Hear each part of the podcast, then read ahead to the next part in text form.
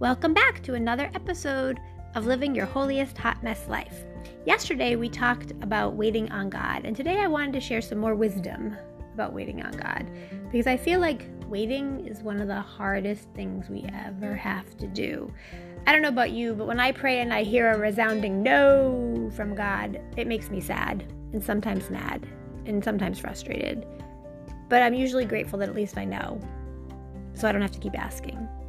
And of course, yes is always my favorite answer to prayers. Although I will say this a lot of times when God has told me no and I'm all pouty and mad about it, it doesn't take that long before I see why God told me no. And then I'm super excited and grateful that God blocked whatever it was that I thought I wanted. so there is that. So while I love the yeses and I find myself learning more and more to appreciate the no's and see the wisdom behind them, the one answer I cannot stand that God gives me in my prayers is wait. I don't like wait. Waiting is not my strong point. And I don't think I'm alone in feeling that way. I feel like I'm not the only person that struggles in the waiting place. And I think about people in waiting rooms. Like nobody looks happy in a waiting room. You know, when you see people in waiting rooms in commercials or on TV, um, or you go into an actual physical waiting room, which I feel like we haven't done in a couple years because of COVID. we all wait outside in our cars and then go in. But nobody seems joyful in a waiting room. Like if you have small children with you, they start to get antsy.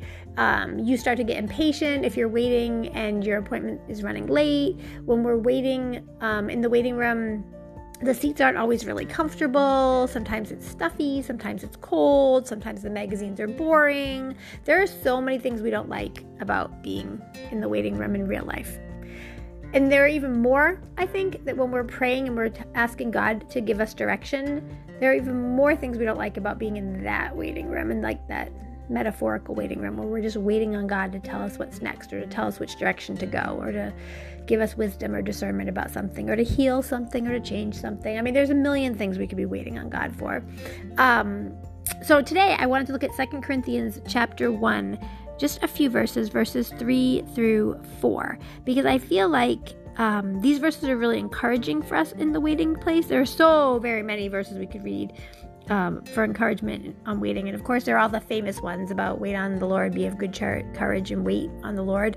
Um, from Psalm, I want to say it's 27, the end of Psalm 27.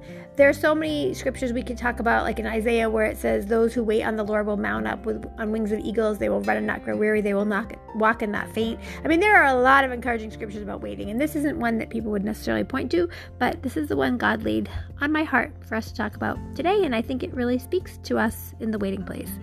So, Paul is writing to the Corinthians, and we know that, well, if we've studied Corinth, we know we know that the city of Corinth was filled with sin. There was a lot going on there that would definitely pull the Corinthians off track from all that God has for them. And so we see in 2 Corinthians chapter 1 verses 3 through 4 that Paul is encouraging the church in Corinth to stay the course, to continue in their waiting place, to not get discouraged and to not give up. And he says, "Let us give thanks to the God and Father of our Lord Jesus Christ, the merciful Father, the God from whom all help comes. He helps us in all our troubles, so that we are able to help others who have all kinds of troubles using the same help that we ourselves have received from God." I love those verses because it reminds us that everyone has a waiting period. All of us. That we all have troubles, we all have trials and tribulations, and that God is our source of help, and that when we ourselves receive help from God, we are then able to help others. And we're able to share in God's great help and, and to be a blessing in the lives of others, even if it's only the words of our testimonies. So I'm going to prepare us for a pause and a reflection to think. I want to pause and think about what is a time in your life that God has made you wait.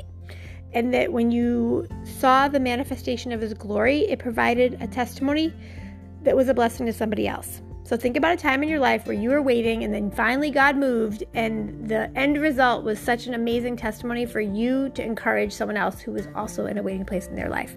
And we'll be right back.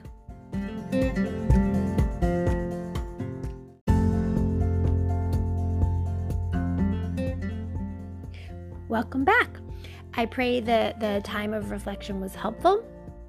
I don't know about you, but I actually have what feels like cajillions of times where God had me waiting and didn't tell me what was about to happen. And in the end, I saw how He worked it all out for His glory and orchestrated things in a way I could never have imagined. And then it absolutely was a testimony for somebody else. I'm trying to narrow it down to one specific example. So I will say that in my job, in my job, there are lots of times where God has me waiting and he doesn't tell me what he wants me to do next. He doesn't tell me if he wants me to stay in the job I'm in or if he wants me to do something differently in the job I'm in or if I stay in the job I'm in but do it someplace else. And there are times in my life where I just have to be still and wait on God. Now, I could get impatient and I could try to move ahead of God and I could try to just insert myself in other places or quit or apply to jobs I shouldn't apply to or push myself into positions I don't uh, that God doesn't want me in. But I have learned the benefit of waiting on God. And there's nothing so wonderful as the miracle of when He opens the door that He desires to be opened. And so over the years, as I have practiced waiting on God, mind you, the practice comes with lots of whining and complaining along the way. So that's my new stage of spiritual growth is to wait without complaining. Um, but over the years, as I wait on God, I've seen the testimonies that God has given me, not just in the job example, but in all kinds of examples. Um, you know, there are times where in our physical health, there'll be some kind of ailment that we know that God could heal immediately, but sometimes He has us waiting. Sometimes He has us being still. And there are moments where I can see the miracle in that waiting period. I might not like it, I might not want to be still, I might resent the pain that I'm feeling, but in the end, I see what a great testimony that God has given me to encourage someone else. And so I want to encourage you on today through these verses in Second Corinthians chapter 1 verses 3 and 4. Paul starts out by saying, "Let us give thanks to the God and Father of our Lord Jesus Christ." So first of all, when you're waiting, it's good time to be grateful. Instead of wallowing in the waiting, start making a list of things you're grateful for. Stop looking at what you don't have or what's not happening and look at the things that you do have and the things that are happening. So focus on the things that you can praise God for. Just like Paul says, let us give thanks to the God and Father of our Lord Jesus Christ. And then he goes on to say, the merciful Father, the God from whom all help comes. Instead of complaining, again, preaching to myself right now, but instead of complaining and whining in the waiting, worship God. Worshiping God in the waiting makes the waiting so much more of a pleasant experience. If you think about it, the example I gave about being in a waiting room, we can make those waiting room experiences, the physical ones, more pleasant if we bring our earbuds and maybe listen to praise and worship music. If we use that time constructively, we could read our Bible, we could take care of some tasks that we need to do. That's the blessing of all the electronics we have on our cell phones, right? But most of all, it's important to recognize who God is and to worship God in the waiting because eventually, if we are obedient, God is going to bless us and He is the one from whom all help comes. And then also in verse 4, when it says He helps us in all our troubles so that we are able to help others who have all kinds of troubles using the same help that we ourselves have received from God. I want to encourage you look for the testimony. When you're in the waiting room, have an attitude of gratitude, look for things to glorify God for, and then look for ways to be a blessing to someone else. Look for ways that you can give this testimony to somebody else for when they're in the waiting room. A lot of times I ask God, Who is this lesson for, Lord? And help me learn it because it's uncomfortable right now. just being honest. And I look for who that lesson might be for, whether it's a lesson to pass on to my students, whether it's a lesson to pass on to a friend, whether it's a lesson to pass on to a client.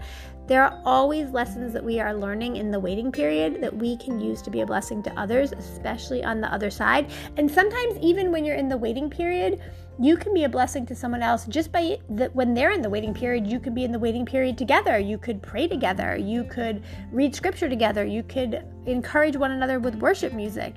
So please please please don't look at your waiting period as a time of persecution. Look at it as an opportunity to worship God, to be still and trust Him, and to be obedient to Him so that you're not running ahead of Him. And use that waiting period to get deeper and higher in your walk with the Lord.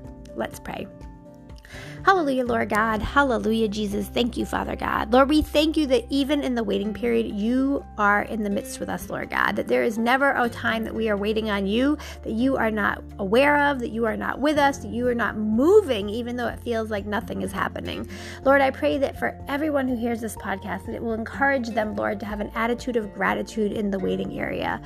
It's that it will truly, Lord, help them to change their perspective and to look through spiritual eyes at the circumstances, Lord God. Let each and every one of us, as we wait, Lord God, as you command us to be still and wait on you, Lord God, let each and every one of us look at what we do have and not at what we don't. Help us to be grateful, Lord, for the things that you are doing, for the ways that you are growing and changing us. And Lord, let us look to be more aware of the testimony that you're creating in us in the waiting period, that we might be a blessing to others as we strive and inspire others to live their holiest hot mess lives. In Jesus' precious name, amen.